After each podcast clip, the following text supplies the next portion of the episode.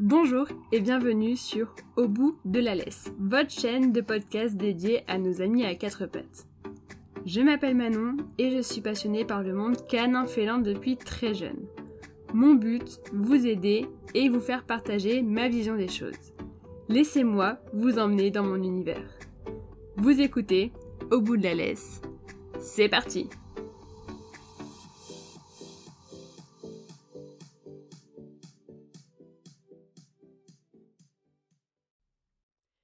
Bonjour à tous et bonjour à toutes. J'espère que vous allez bien. Surprise, j'ai avancé la publication de cet épisode car vous êtes beaucoup à accueillir en ce week-end prolongé des petits bouts dans vos foyers. C'est donc avec plaisir que je vous donne 10 conseils pour bien débuter avec son chiot. Conseil numéro 1. N'en faites pas trop. Votre chiot vient d'arriver à la maison. Vous vous êtes fait énormément de films, d'actions de scène, vous avez envie de tous les réaliser. Cependant, vous venez d'accueillir un bébé qui est peut-être un peu déboussolé et qui a besoin de temps pour prendre ses repères. Vous aurez toute sa vie pour lui apprendre à faire le mort ou faire le beau, ou même pour le montrer à vos beaux-parents. Idem pour les balades. Je suis sûre que vous mourrez d'envie de le montrer à la terre entière, de faire de longues promenades au coucher de soleil. Mais ne dépassez pas les bornes. Non, une balade de deux heures sur un chiot de trois mois, ce n'est vraiment pas une bonne idée. Faites plusieurs petites balades dans la journée. À trois mois, vous pouvez faire 15-20 euh, minutes de balade, deux ou trois fois par jour, c'est déjà pas mal. Conseil numéro 2. Laissez-le tranquille. Votre compagnon a besoin de repos et de sommeil pour bien grandir une bonne sieste pour assimiler et enregistrer tout ce qu'il a vu dans sa journée. À trois mois, il dorme énormément. C'est tout à fait normal, on évite donc d'aller le réveiller pour faire des câlins ou pour jouer. Essayez de privilégier l'emplacement du panier dans un lieu sans passage ou avec peu de stimuli. Si le chiot s'isole, n'allez pas le chercher. Il a lui aussi besoin d'un moment de calme. Conseil numéro 3. Travaillez la socialisation. Alors, quand je dis travailler la socialisation, c'est la travailler de façon cohérente et équilibrée. Il faut essayer de lui montrer le plus de choses possible, pour que plus tard, à l'âge adulte, toutes les choses ou tous les lieux qu'il aura vus dans cette période seront acquises. Privilégiez les endroits où vous allez aller régulièrement, pour que votre toutou soit habitué, et surtout essayez de varier, varier les lieux, euh, varier les congénères, si vous le pouvez, choisissez des chiens équilibrés. Emmenez-le voir des chevaux, des vaches, des poules, des chats, globalement pas mal de choses. Prenez la voiture pour les balades. Vous pourrez alors lui montrer tout type de promenade, ville, campagne, car vous pourrez vous déplacer facilement. Vous le socialiserez en plus avec le fait d'être transporté. S'il est à l'aise, n'hésitez pas à l'emmener près des écoles ou des maisons de retraite pour qu'il se familiarise avec les cris des enfants, les fauteuils et autres déambulateurs. Prenez-le avec vous dans les magasins, les animaleries par exemple, ou les magasins de bricolage qui acceptent les chiens. Sans oublier les restaurants et autres terrasses quand ils réouvriront. Pour ceux qui le peuvent, montrez-lui également l'eau, le sable, la neige, ça va dépendre d'où vous vivez. Faites des passages réguliers chez votre veto, juste pour faire un petit coucou comme ça, pour qu'il assimile le veto à quelque chose de cool, vous en profiterez pour le peser et pour lui donner plein de bonbons. Vous pouvez également l'emmener sur des voies vertes ou des esplanades. Il pourra voir plein de vélos, joggers et autres choses qui bougent à grande vitesse. Bref, vous l'aurez compris, il y a mille et une choses à faire pour une bonne socialisation. Sauf que vous ne devez pas balancer votre chiot au milieu de tout ça d'un coup. S'il est à l'aise en soi, pas de souci, même s'il faut faire attention mais s'il est réservé, pensez à observer à distance. Foncer dans le tas n'est clairement pas pédagogique. Et enfin, petit rappel du conseil numéro 1, n'en faites pas trop pour ne pas qu'il sature. Conseil numéro 4. Les ordres dits de base ne sont pas importants. Et là, je sais que je vais m'attirer les foudres de certains, mais je suis désolée. Pour moi, apprendre la patte à son chiot de 3 mois n'est pas vital vous avez bien d'autres choses à travailler qu'un assis. Selon moi, la chose la plus importante sera le suivi naturel, qui se trouve vraiment en pole position. Apprenez-lui son nom, le rappel, le stop, la délimitation de trottoir, la marche en libre, la marche en laisse, mais aussi le refus d'appât.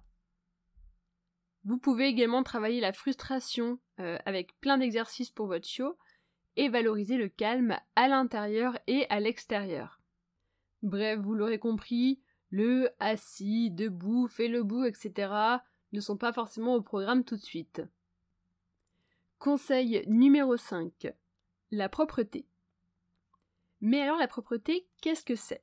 Et là, j'ai un scoop. Oui, en fait, votre chiot est propre, malgré ce qu'on vous fait croire.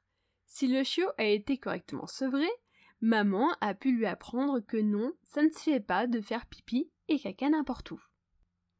On ne fait pas ses besoins là où l'on mange, là où l'on joue, là où l'on dort. Sauf que votre cher petit ange, lui, a une vessie proportionnelle à sa taille, elle est donc petite à l'âge de 3 mois. De plus, le temps qu'ils comprennent que toute votre maison est un lieu où l'on dort, joue, mange, il lui faudra peut-être un peu de temps. Après, vous pouvez déjà l'aider, en n'achetant pas d'alaise ou de puppy trainer car ils ne font que retarder l'apprentissage de la dite propreté. Bougez-vous un peu et levez-vous la nuit. Au début, toutes les 3-4 heures. Alors oui, c'est long et fatigant, mais grâce à ça, vous aurez certainement un chiot complètement propre à 3 mois et demi, 4 mois. Si sa vessie le lui permet. Si, si, je vous assure, c'est possible, mes deux chiens ont été propres à 4 mois. Bon en soi, c'est des chiens de 30 kg à l'âge adulte, mais ça se fait. Conseil numéro 6. Travaillez l'absence. Vous l'aimez? Alors partez. Il faut qu'il apprenne à être seul et à jouer seul. C'est triste, mais c'est comme ça. Je sais que c'est difficile au début, surtout qu'on veut passer un maximum de temps avec eux. Mais dites-vous que c'est pour son bien-être, pour éviter euh, l'hyperattachement ou la peur de l'abandon. Alors, qu'on soit bien d'accord, ne le laissez pas tout seul 12 heures de suite. Il faut y aller progressivement.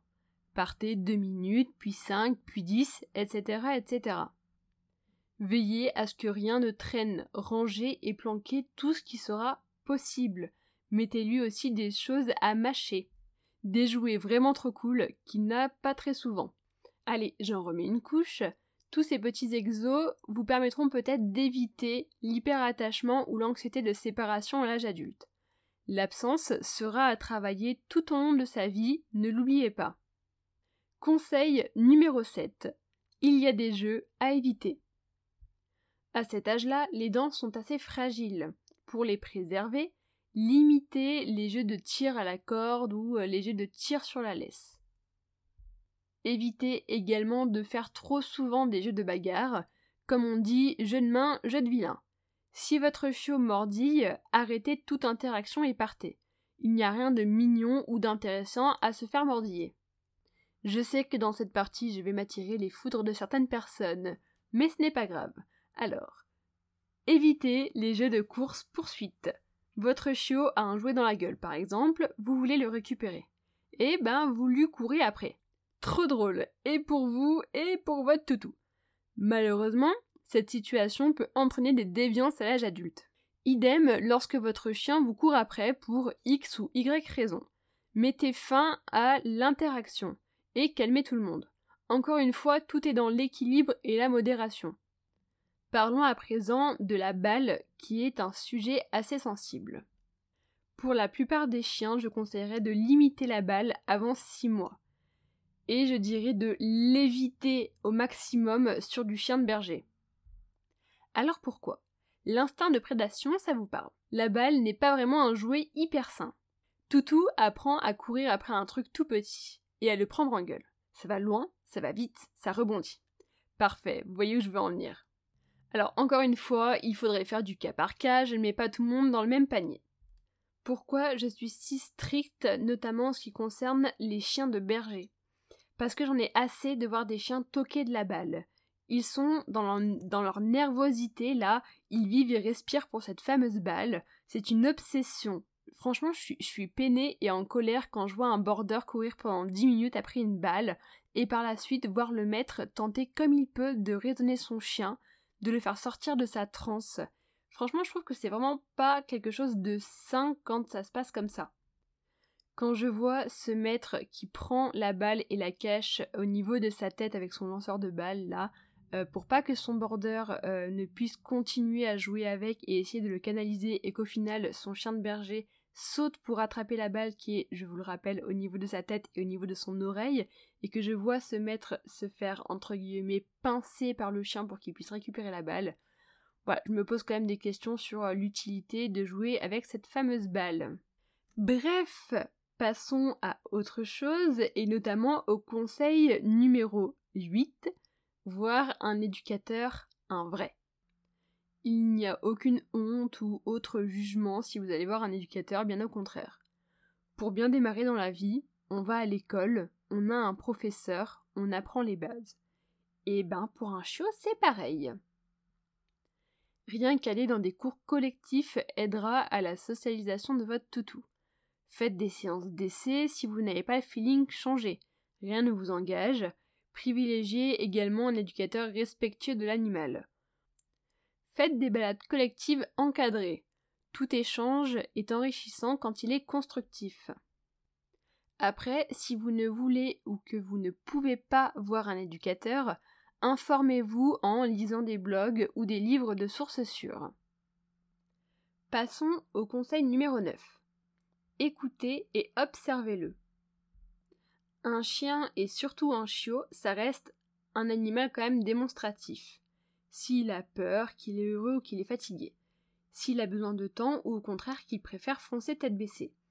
Il aura ses propres traits de caractère et essaiera de communiquer au mieux avec vous. Apprenez alors à reconnaître les signaux d'apaisement, une truffe léchée, un regard détourné. Comprenez aussi que si votre chien grogne ou montre les dents, c'est qu'il y a une raison. Non, un chien bien dans ses pattes n'aboie ou ne grogne pas sans raison. Votre duo va être très sollicité. Apprenez à dire non aux personnes qui voudraient papouiller la peluche. Votre chien a le droit de ne pas avoir envie d'être touché ou d'être pris dans les bras. C'est à vous de reconnaître le malaise et de mettre les limites. Sachez que si vous ignorez ces appels à l'aide, votre chiot finira par ne plus communiquer, par ne plus prévenir, et emploiera la manière forte pour se faire comprendre.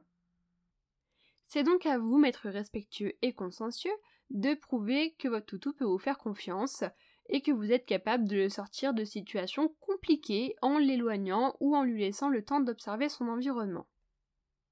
Parlons donc observation.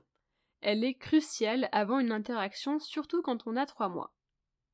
Votre chien va certainement tout découvrir. Beaucoup de choses seront nouvelles pour lui, pas la peine de le pousser ou de le tirer vers ce vélo ou vers cette statue de tortue. Laissez-lui le temps d'analyser ce qui se passe. Pas à pas, votre chiot décidera s'il le sent, oui ou non, d'aller interagir avec ce nouvel objet. Ce qui m'amène au conseil numéro 10. Attention au traumatisme. À cet âge-là, la moindre peur restera à vie et sera difficile à minimiser ou à gérer avec le temps un homme qui arrive très brutalement et pousse votre chiot, un enfant qui ne fait pas attention et roule à vive allure à côté de vous, une voiture, un tracteur, un autre chien, un parapluie, tout peut provoquer une peur profonde.